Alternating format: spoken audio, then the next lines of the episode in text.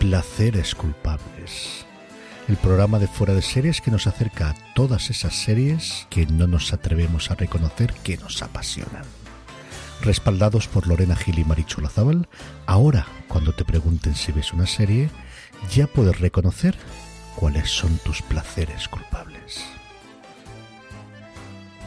Hola a todos y bienvenidos a Placeres Culpables. Una semana más estamos de vuelta. El saludo de Lorena Gil es un auténtico placer estar con vosotros. Estamos en directo en este domingo y la verdad es que esos placeres culpables, como siempre decimos, son esas series con las que a veces más nos enfadamos, a veces nos hacen reír más y sobre todo cuando nos la cancelan lloramos y lo pasamos fatal.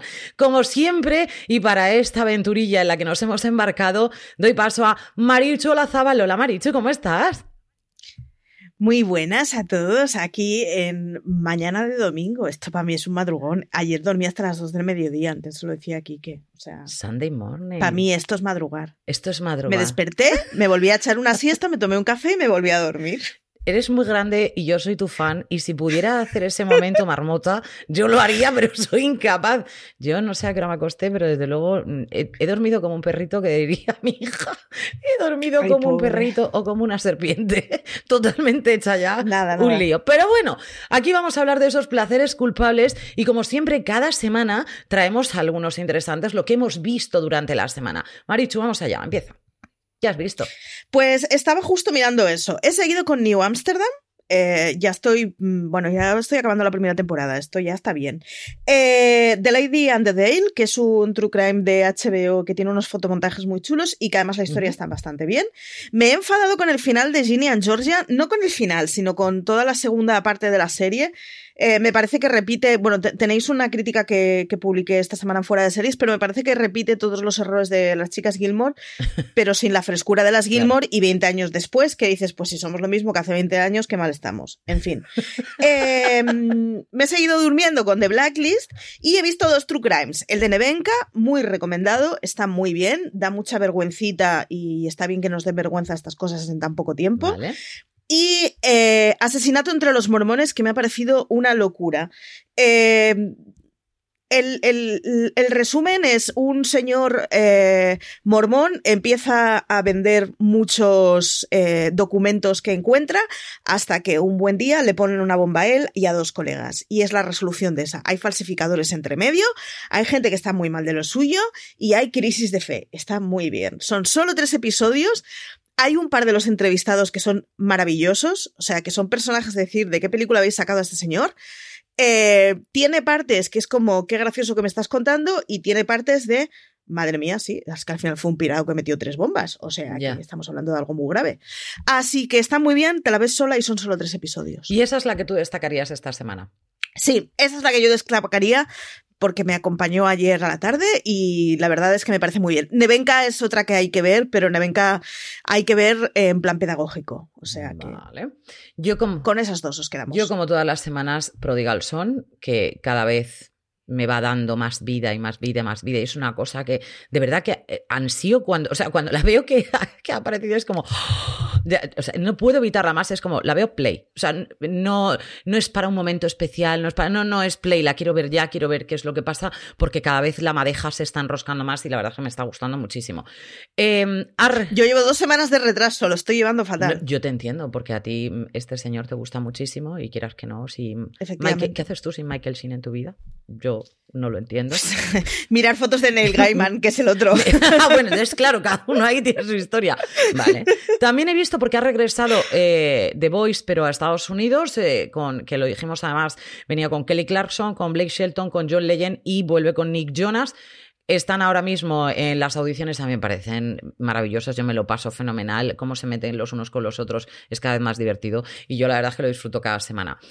He vuelto a ver de Rookie, obviamente, regresa un nuevo capítulo de Rookie, de Rookie me sigue gustando bastante, pero este capítulo es de los capítulos, ¿cómo decirte, Marichu? Que tú habrías apreciado y yo habría dicho no.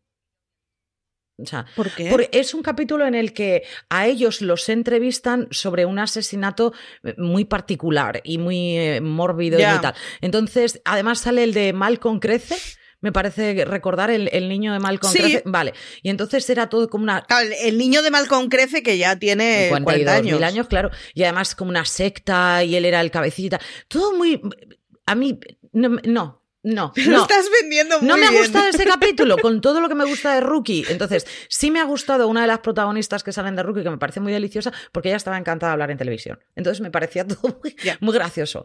Eh, Call Your Mother, cada vez. Yo soy muy fan de Kaira, yo lo entiendo. Pero es que esto no le veo yo un futuro. A, a lo mejor luego me equivoco y la serie es un bombazo en otros sitios. Pero eh, no, no lo veo. No sé por qué no lo veo. Y, me, y sigo viendo, ¿eh? son de esa serie. de, Pues- ¿Por qué las ves? Porque sale ella. Pero no, no lo veo. Y la que sí he retomado, no me preguntéis por qué, es a Simon Baker, que lo conocemos por El Mentalista, por ejemplo, y que de repente ese señor ha desaparecido del mundo mundial, se ha divorciado de su mujer después de 26 años, cosa que digo, locura total. Sí. Pe- sí, pero eh, él empezó en The Guardian y es una cosa que mm, yo vi un par de episodios, a lo mejor de la primera temporada, hace un montonazo de años y ahora la he vuelto a retomar. ¡Qué buena serie! Ya era.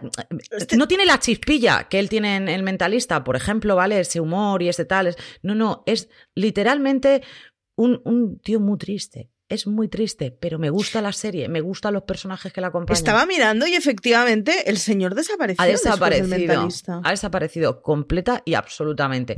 Y entonces lo he recuperado a través de Guardian. A mí me está gustando. Vamos a ver, es que es una serie que nunca terminé. Entonces me está gustando, la estoy viendo como por primera vez. Me hace mucha gracia porque son los teléfonos móviles del click clack. eh, entonces tienes cosas, las cabinas, estas cosas maravillosas de la vida.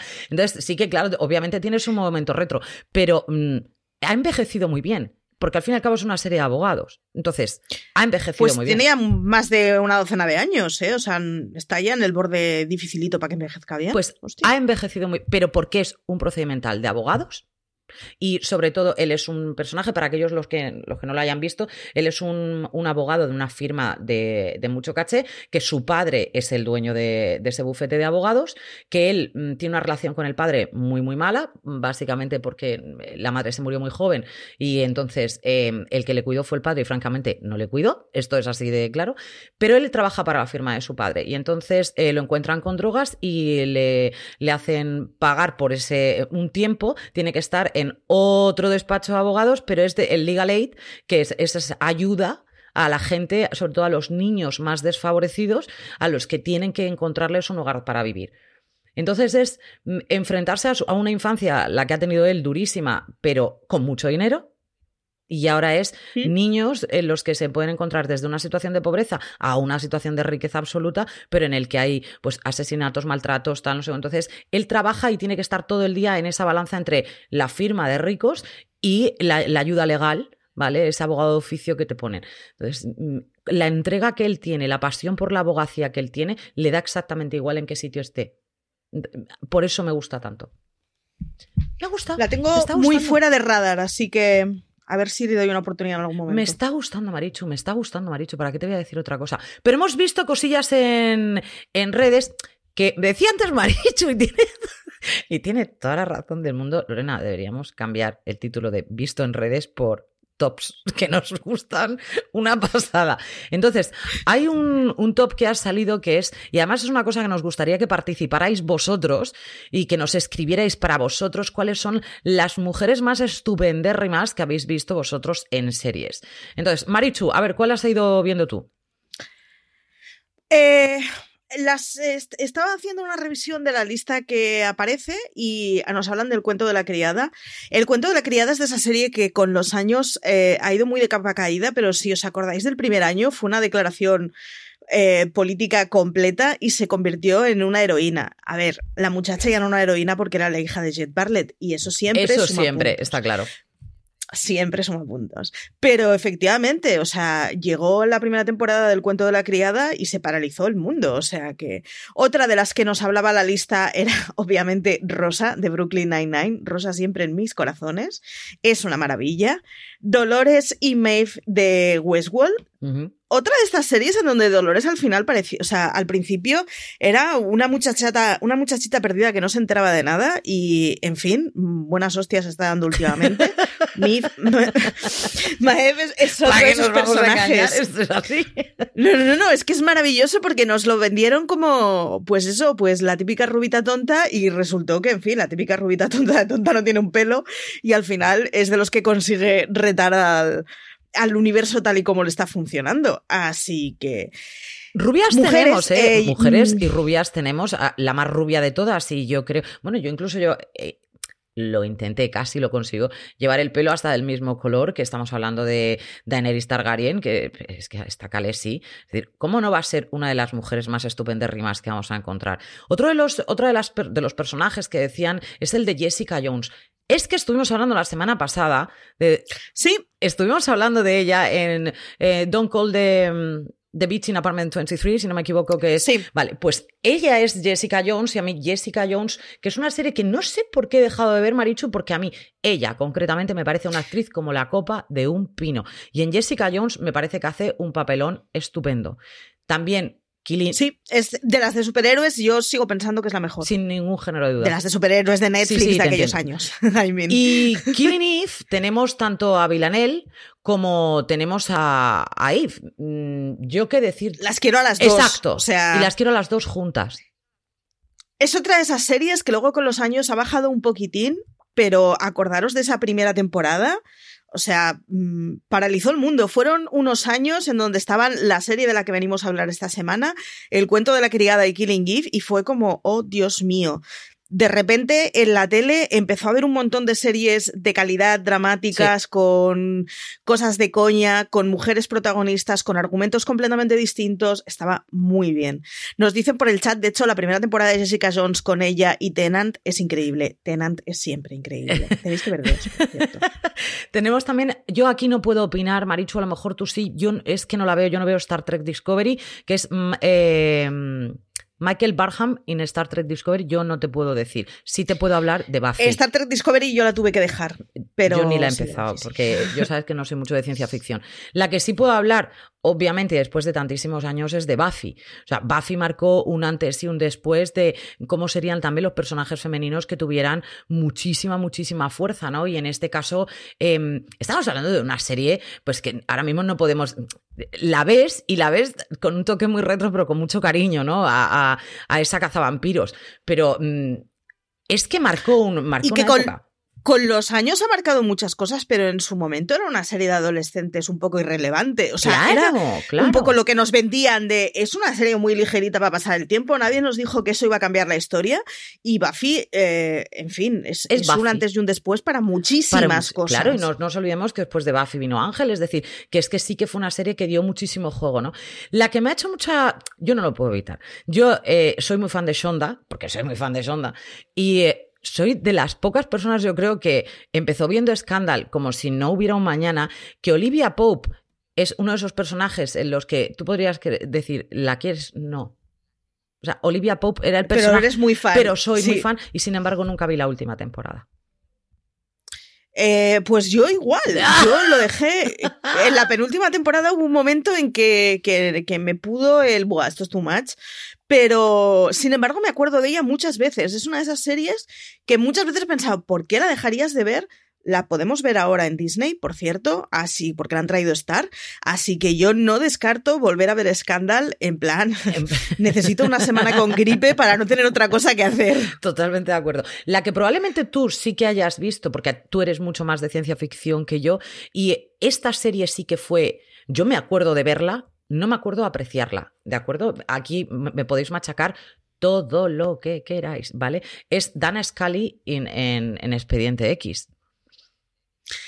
Yo reconozco que con Expediente, a mí Expediente X me cogió jovencita. Y entonces Expediente X tenía dos tipos de episodios. Los de los aliens me flipaban, los de los bichos me daban un asco terrible. Entonces es una serie que nunca he visto con regularidad, pero que sin embargo, la- picoteándola, la he ido viendo mogollón de veces, pero en plan, uh, toca bicho, no, me voy a otra cosa. pero sí, pero fue Pero otra de fue esas mucho, cosas. ¿eh? eh, que ya fue mucho y considerada una de las más sexys y considerada decir, es que ese momento Scali, eso fue mucho en aquella época. Lo que insisto, Bueno, y fue de las primeras tías agentes que se consideraba que se podía estar buena y ser dura. O sea que. Y además sin ningún tipo de problema. No, no. Claro. La que también Sí, han sí. puesto es a Cina en 911. Vamos a ver, yo veo 911. Que, y la voy, la estoy dejando ahí un poco abandonada. Igual que 9- 911 Lone Star, me parece que me da tanta risa en mi cabeza que tengo que verla aunque sea un poquito. Pero a mí me ha ido cargando un poco más las meninges 911. Pero esta mujer, mm, ¿qué deciros? Puede salir cuando quiera, donde quiera, sin ningún tipo de problema, porque esta mujer ya hizo de Tina Turner y es que es muy grande y yo soy muy fan de ella. No se puede estar tan bien con la edad que tiene. No puede, es, es el. Es de todos ellos la que mejor trabaja, sin ningún género de duda. Entonces, claro, es como, ¿qué estás haciendo en 911? Plantéatelo, amiga.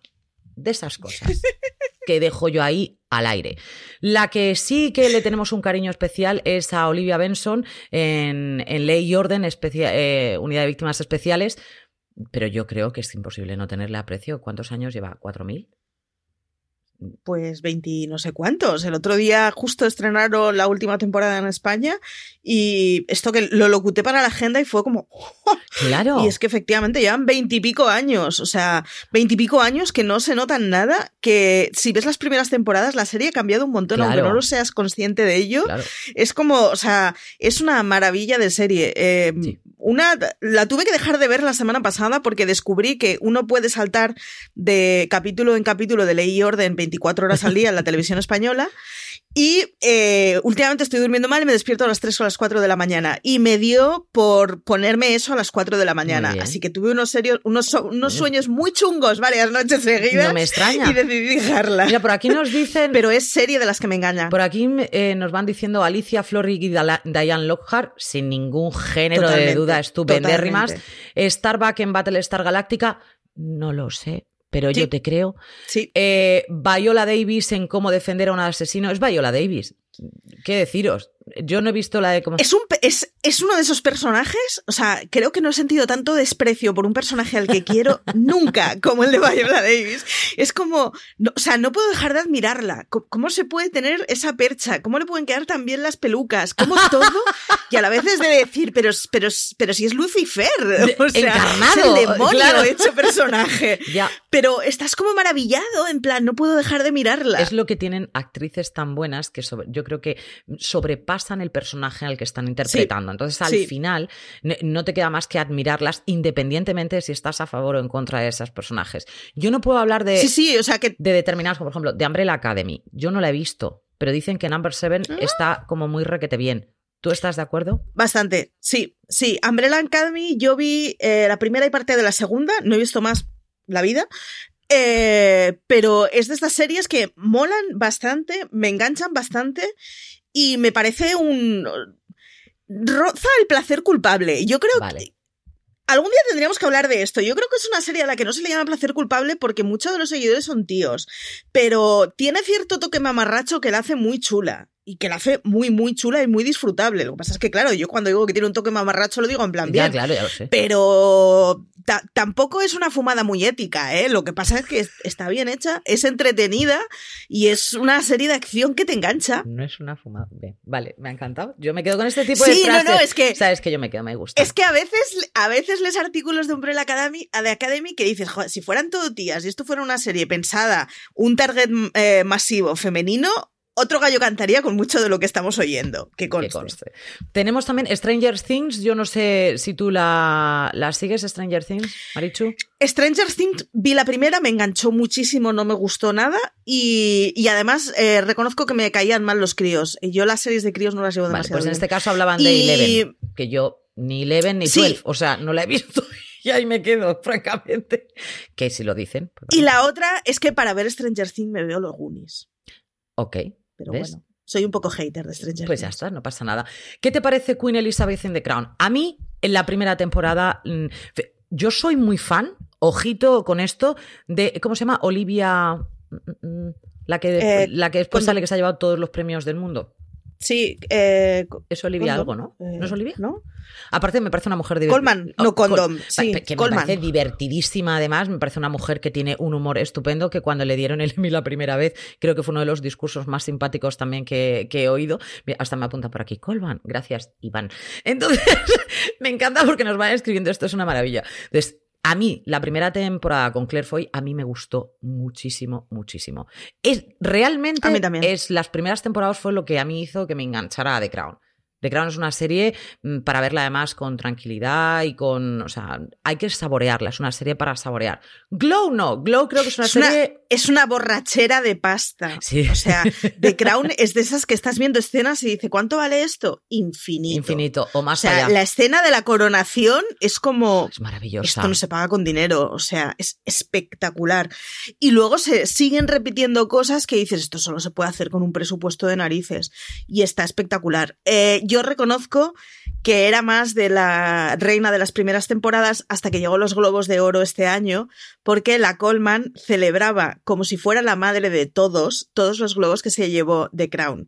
Era una cosa de enfocarla y era como qué orgullosa estoy de mis niños, que ganó muchos puntos en mi escala ¿eh? Es- esa ella noche. es muy grande y puntos. soy muy fan y además eh, ella tiene algunos golpes de verdad auténticos genios para ver entrevistas con ella porque es muy divertida.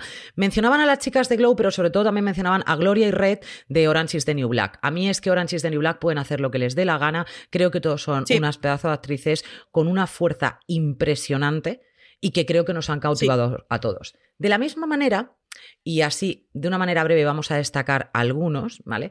Eh, estos niños que tú decías, las series de niños no me gustan, pero ¿y estos niños que los han hecho eh, famosos desde que eran tan, tan, tan chiquititos? ¿Qué les ha pasado después? No es donde los vamos a encontrar ahora, sino es que me, me dicen por aquí, Lorena, Olivia Colman en Graham Norton Show es brutal. Lo sé, o sea, la he visto Sí. y he llorado de risa. Me, me parece de lo más divertida. Tiene un accidente, de- casi tiene un accidente de tráfico, le sacó el dedo a la otra, luego se dieron cuenta que era ella. Bueno, una maravilla, una mar- te- te- ella- Olivia Colman es tan natural como la vida misma. O sea, maravillosa.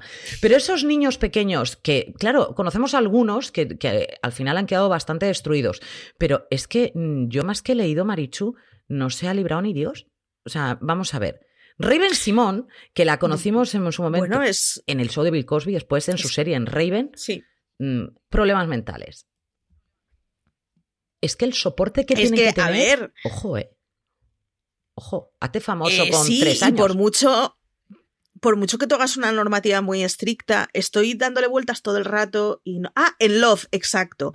En Love el protagonista hacía de profesor de, de niña actriz estrella y entonces se veía muy bien el por mucho que tú eh, tengas una legislación para que el, el- el niño actor esté súper controlado y no pierda contacto con lo que sería su infancia, no funciona así. O sea, lo siento, pero los niños estrella es que lo tienen muy, muy Lo- jodido para digerirlo razonablemente. Es correcto. Y además, aquí podemos mencionar varios. Por ejemplo, Raven Simón, que lo tenemos por una parte. Tenemos incluso a Daniel Radcliffe de Harry Potter. Estamos hablando de Macaulay Culkin, que lo- además lo mencionamos, ¿te acuerdas? La semana pasada. Alison Porter, que además luego salió en The Voice y ganó. Es una cosa algo muy loca. Amanda Bynes. Es decir, tenemos muchos y muchos niños que han sido muy famosos desde pequeños, pero una de las cosas que podemos destacar es ¿qué va a pasar después con esos niños? Y es que muchos de ellos han sido drogas, alcohol, problemas con... Bueno, a mí me ha encantado uno que he leído. no es maldad, o sea, no lo estoy haciendo en plan pobre mujer, no, no. Pero Miley Cyrus, que hizo en su momento eh, Hannah Montana, Hannah Montana, claro que era, me quito la peluca, me voy al cole, me pongo la peluca, soy súper famosa. Bien, tenía problemas de personalidad. ¿Qué digo yo? Bueno, es que no sabes distinguir. la, Bri- la Britney chalándose en los 90, eh, es que es, es- es muy difícil. Es muy difícil de digerir algo así. Yo me acuerdo, eh, entre la primera y la segunda temporada de Stranger Things, Eleven era una cría. Me da igual, ponle el maquillaje que quieras. Era una niña. Tú veías los comentarios que había en las fotos en las que salía en revistas o en Instagram o en lo que sea, y es como estáis tratando a una niña Como, una, como si fuera adulta. una adulta de casi 30, porque eran comentarios que tampoco se los haces a una chavala de 20 años, me da igual que sea legalmente mayor de edad. Era un rollo y pasaba, yo me di cuenta porque fueron los mismos años, Eleven y la hija de Mother Family, la hija pequeña. Ajá. La hija pequeña de Mother Family, o sea, recibía comentarios que era como, pues déjala que haga lo que le salga de las narices, que es una chavala de 16 años, haciendo las estupideces que hacemos todos con 16 años. Lo que pasa es que a esta la ves más. Ya está. Pero Correcto. yo es, es que llevo muy mal lo de los niños eh, artistas, lo llevo muy mal. Los niños estrella, que en, en- estamos hablando de la época de los 40 y de los 50, por ejemplo, los cuidaban de otra, de otra- Estamos hablando de Shirley Temple, estamos hablando de la actriz que hizo de Annie, o estamos hablando de es decir, gente que además eh, cuidaron y que fue durante. tuvieron un mogollón de carrera muy, muy larga. Estos niños les asusta. Porque además es como, ahora mismo he sido famoso, pero voy a volver a ser famoso después. O sea, es que les traumatiza el saber si después van a poder trabajar o no, porque además su familia está Bueno, es que comiendo de ellos. otra. Es que también hay que, Bueno, hay que entender eso. Y no solo eso, sino que con, con una edad muy temprana eh, has hecho lo mejor que vas a hacer en tu vida, la mayoría de esos. La mayoría de las cosas, Entonces, eh, si, eso, si eso es difícil de digerir a una persona adulta, el que con 30 años tuviste el esplendor profesional que vas a tener, imagínate con un chaval pequeño. Que no, que no. Que es que lo llevo muy mal. Yo lo de los chavales Niños actores estrella, y, y si no- estrellas en general. Veamos a las Olsen y al final en cómo ha quedado todo este tema. Al final, niños estrella no, pero la que voy a traer en esta ocasión sí que fue niña, pongo unas comillas, ¿vale? Muy, muy jovencita, eso sí, pero no niña tan pequeñita, pero también fue niña estrella, fue una adolescente estrella, porque ella empezó extremadamente joven. Estoy hablando de Dolly Parton. Yo no puedo ser más fan y aquí además es que intento ser objetiva pero, y yo soy objetiva hasta para mis hijas, y aquí me puede, porque es que Dolly Parton la amo con la fuerza de los mares. Pero no solamente por eso, es que es una mujer que, por cierto, es la madrina de Miley Cyrus, ahora que me acabo de acordar.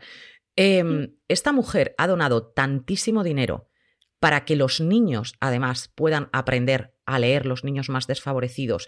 Ha hecho cuentos, ha hecho, bueno, lleva, lleva toda la vida trabajando para ayudar también a muchísima gente porque ella se siente especialmente afortunada. No ha tenido hijos, nunca. Ha cuidado mucho de sus sobrinas, mucho tal, pero jamás ha tenido hijos. Lo que ha hecho ahora en este momento con el COVID ha sido dar un montón de dinero, creo que es más de un millón de dólares, si no me equivoco, para la investigación del COVID, en este caso era de la Moderna, y ella ha esperado, como no ha hecho muchísima gente, ha esperado su turno para ser vacunada cuando le tocaba. Yo, eso es de aplauso a esta señora que con los setenta y tantos años que tiene se sigue subiendo a un escenario que yo la he visto y he tenido la suerte de poder verla en Glasgow y se sube al escenario y le pone más emoción que si tuviera 20. Entonces, Esta señora que hace activismo porque le sale del moño, porque Dolly Parton no necesita promocionarse Correcto. para pasar a la historia como Dolly Parton. Esto es, esto así. es así. Ya está todo el pescado vendido. Y hace las cosas porque le sale del ala, igual que otra de la que vas a hablar ahora. Son dos señoras que hacen lo que les rota. Lo que pasa es que lo que les rota son cosas muy chulas. Vamos a hablar. Yo te dejo que empieces con la que te- te- eres tan fan que no puedes evitarlo igual que yo, ¿eh? Pero, Soy que- muy fan. pero dale calor que yo he hablado de la mía. Te toca. Eh, la semana pasada fueron los Globos de Oro y claro, este año no había una gala ordinaria, entonces hemos podido ver imágenes de cómo se hacen los Globos de Oro cuando llevas calcetines de estar por casa. y una de la que vimos mogollón de imágenes era Jane Fonda. Jane Fonda, que a mí, o sea, yo con la serie de Netflix que sacó con Jane Fonda me enamoré perdidamente de ambas protagonistas, hablo de Grace and Frankie, y Jane Fonda salió en una imagen brutal, porque claro, o sea, desde nuestra casa nosotros veíamos solo la imagen y era como, pues es lo mismo que hago yo en mi casa. No, no, no. La cámara de la señora Jane Fonda, ya se han grabado muchas pelis con cámaras peores. La iluminación, la preparación, todo era espectacular. Y hay varias fotos y vídeos de cómo se prepara una cosa así desde casa. Y es como, es que no se puede ser más ama que Jane Fonda.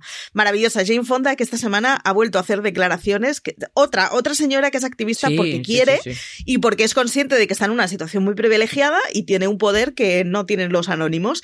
Maravilloso. Y de hecho, sí, hablamos de fotos de los globos que, que este año nos han dejado muy divertidas. Otra muy divertida es Kylie Cuoco. Kylie Cuoco salió Divina. era un vestido de princesa Disney. Era de princesa Disney. Era preciosísimo. Con un fandón de tul enorme, con un montón de brillantitos. Y entonces tienes las fotos en su pedazo de casa de princesa Disney y de golpe a la Ahí la noche, tenemos. exacto, apareció esta imagen.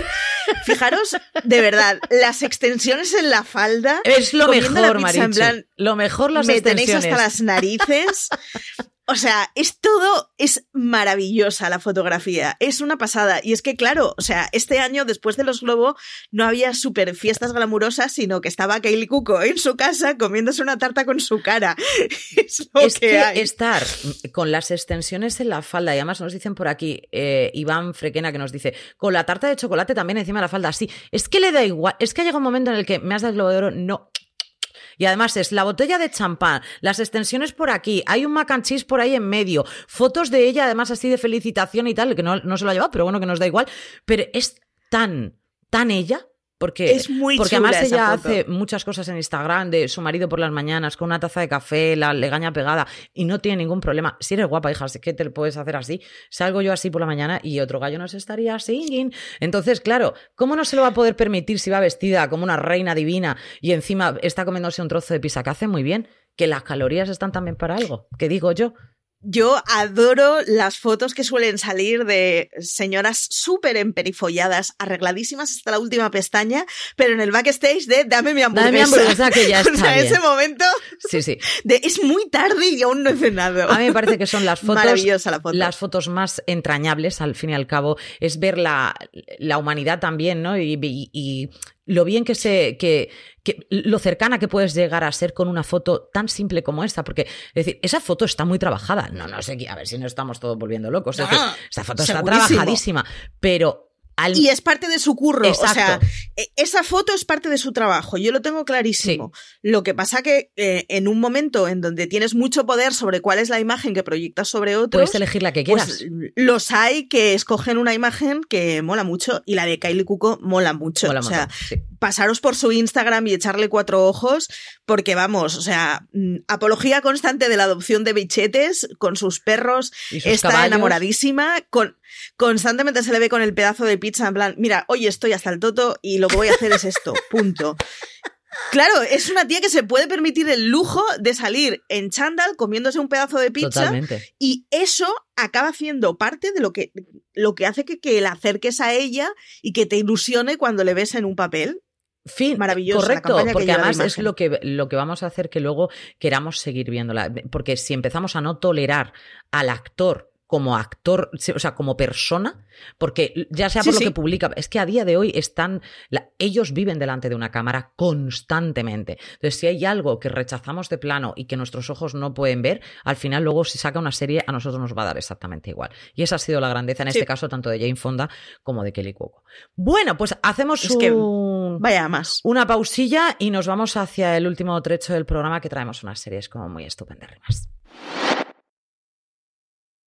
Pero títulos, sabéis que nosotros cuando ya llegamos a esta parte del programa sacamos títulos que nos han llegado a nosotros, han sido placeres culpables para nosotros en algún momento de nuestra vida. Marichu intenta venderme unos, yo intento venderle otros, no sabremos si algún día llegaremos a vernos en el medio, pero por lo menos lo intentamos. Marichu, ¿qué serie, qué recuerdas tú, qué, qué serie nos quieres traer?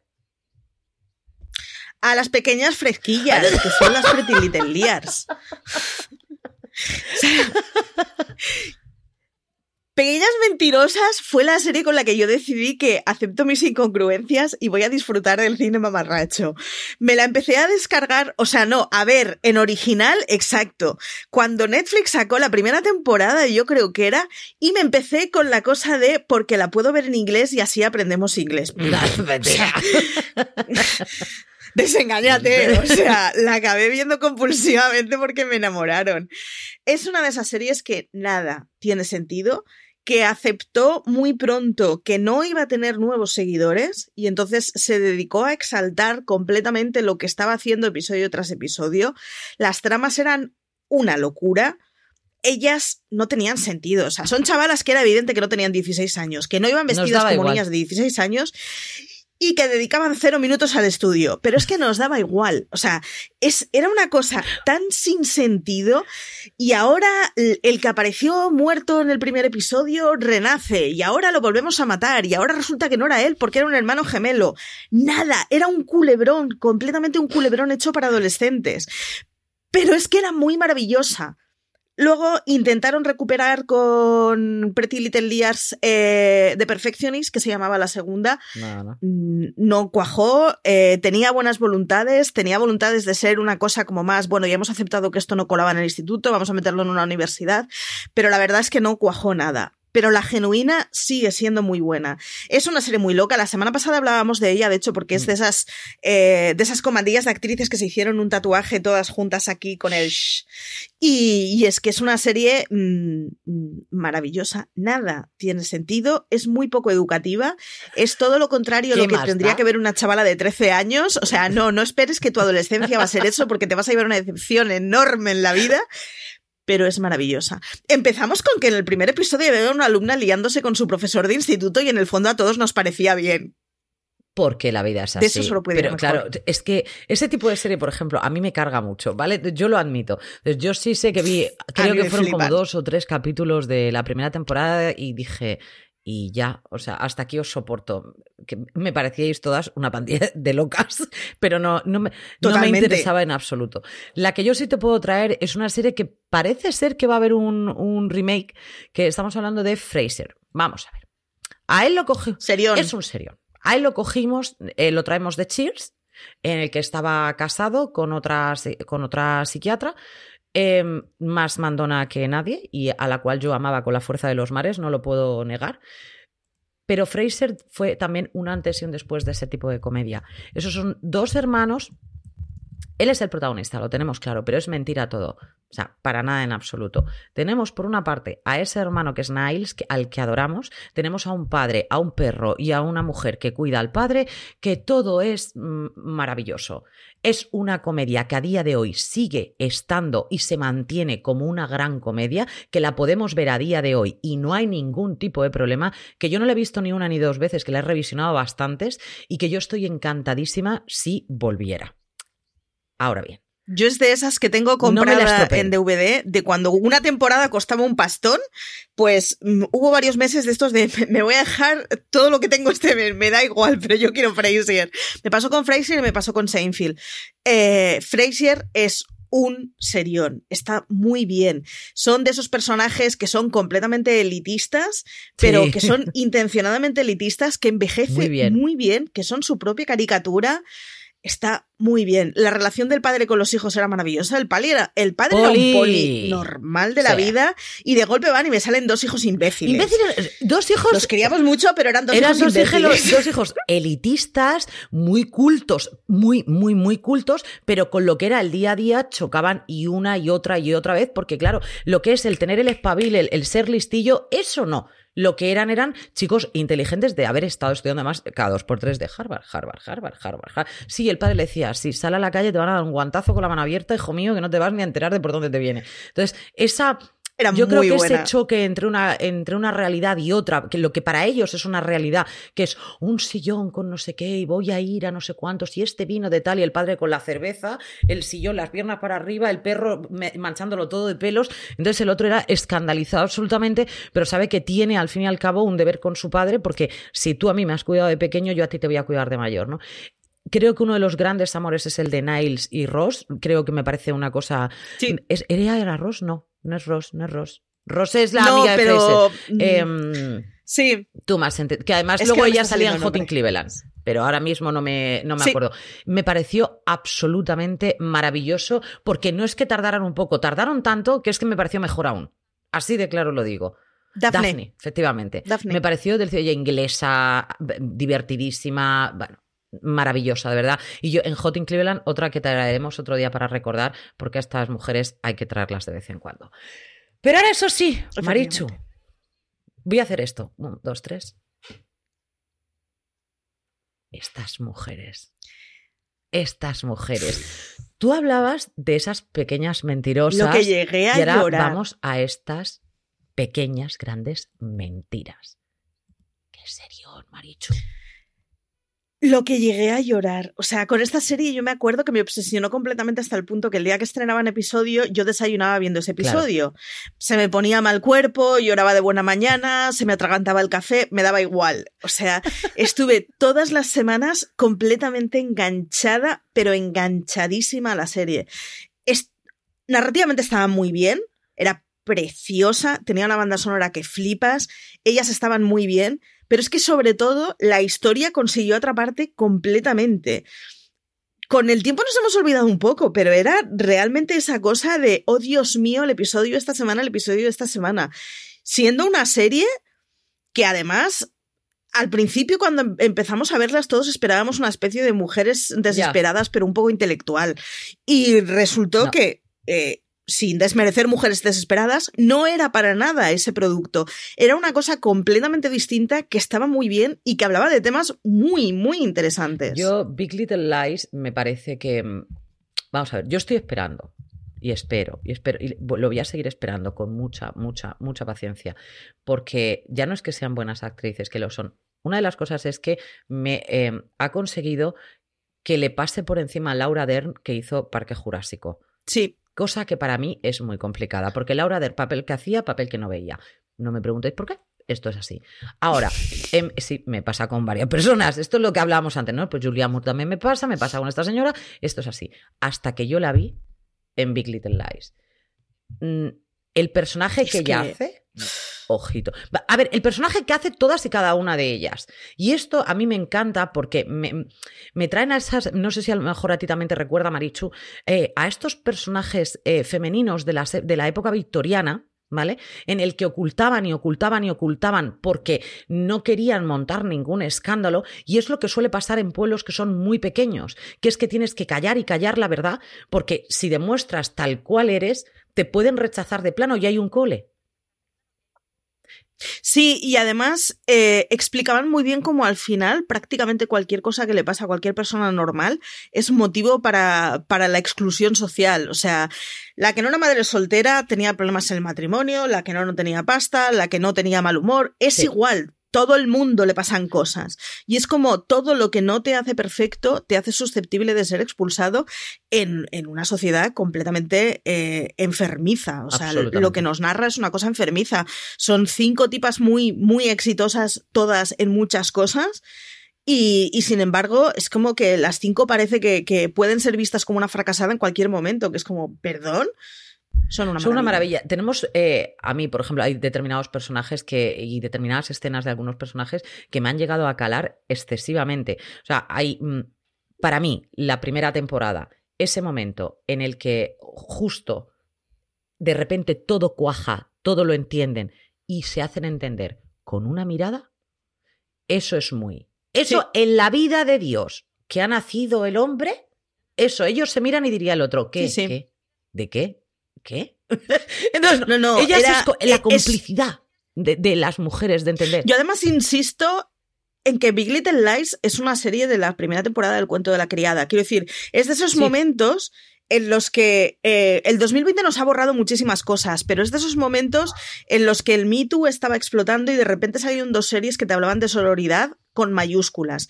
Y una de ellas es Big, Little Lies. Y además, eh, de una forma muy retorcida y de una forma como al final son tipas que cuentan la una con la otra porque lo que les queda es vivir en un sitio de mierda en el que te obligan a no ser tú. Están maravillosas. Está Reese Witherspoon, que Reese oh. Witherspoon ya ahora mismo es la diosa. Es la diosa. Da igual, todo lo que toca mola. Nicole Kidman, que fue como Nicole Kidman poniéndose a hacer una serie, bueno, será la típica mamarrachada que como le pagan mucho, ni de coña. El papel de Celestes, o sea, me pega unos hartones de llorar yo con escenas de Celeste del copón de la baraja. Está Shaylee Goodley, que es la que hace de Jane Chapman, que es la que hace de, de Madre Soltera. Está Joe Kravitz, que es Bonnie Canston, que, en fin, hace un papelón increíble. Es que son muy maravillosas. Es una serie que está muy, muy, muy bien y yo, francamente, me quedo con su primera temporada y obvio la segunda. Para mí es una serie antológica, funciona con la primera y me hubiera gustado que se hubiera acabado con la primera. Es lo que podría haber sido una miniserie sin ningún tipo de problema. En el que hubieran acabado ahí y lo que hubiera pasado con esa escena de la playa ya se había dicho todo.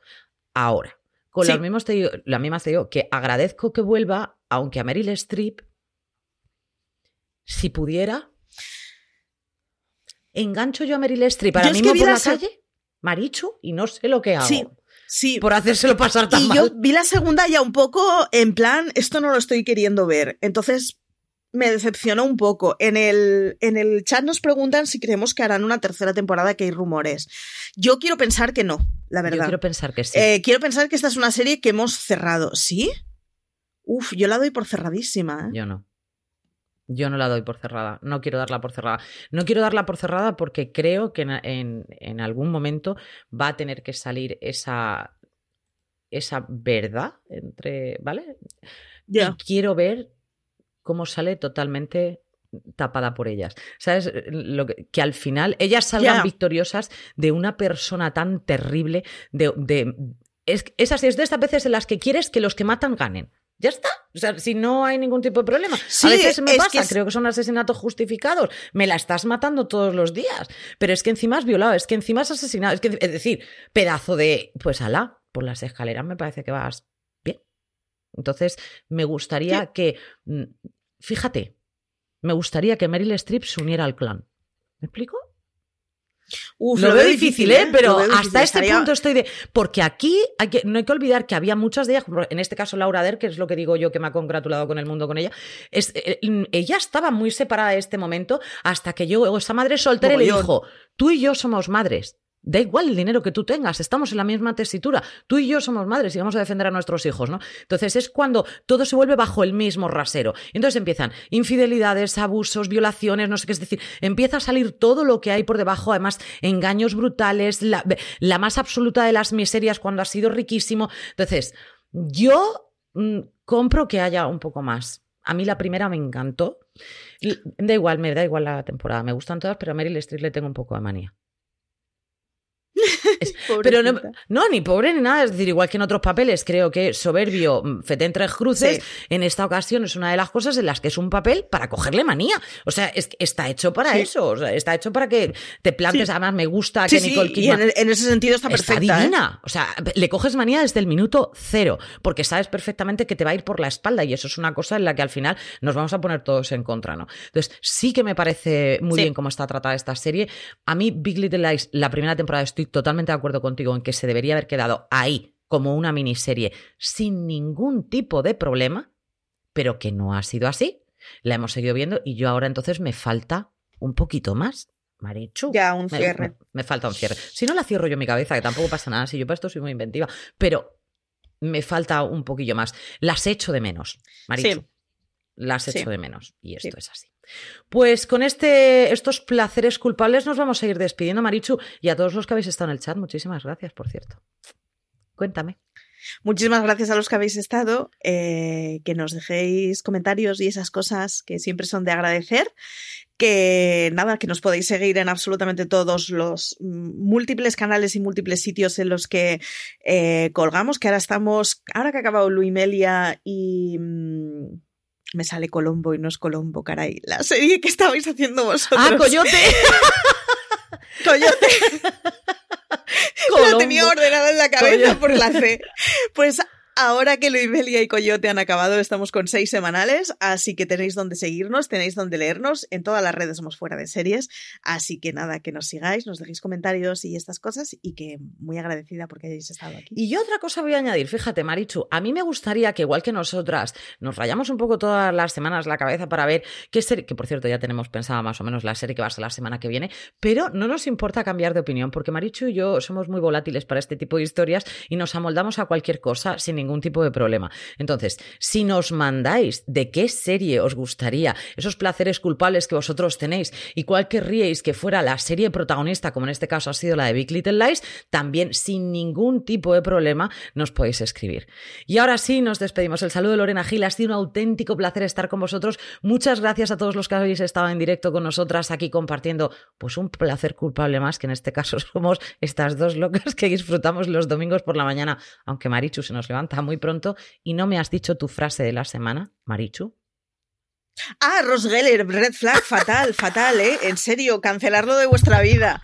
Y que no podía ser que hubiera un episodio en que no hubiera rajado. Hombre, es que me parecía ya todo como. Es que hemos traído muchas mujeres hoy, hemos traído muchas mujeres. El próximo capítulo traeremos una mezcolanza de cosas y además con alguna ida de cabecilla que se nos ha ido por ahí. Así que fenomenal. Muchísimas gracias a todos. El saludo de los Najil ha sido un placer. Hasta la semana que viene. Gracias.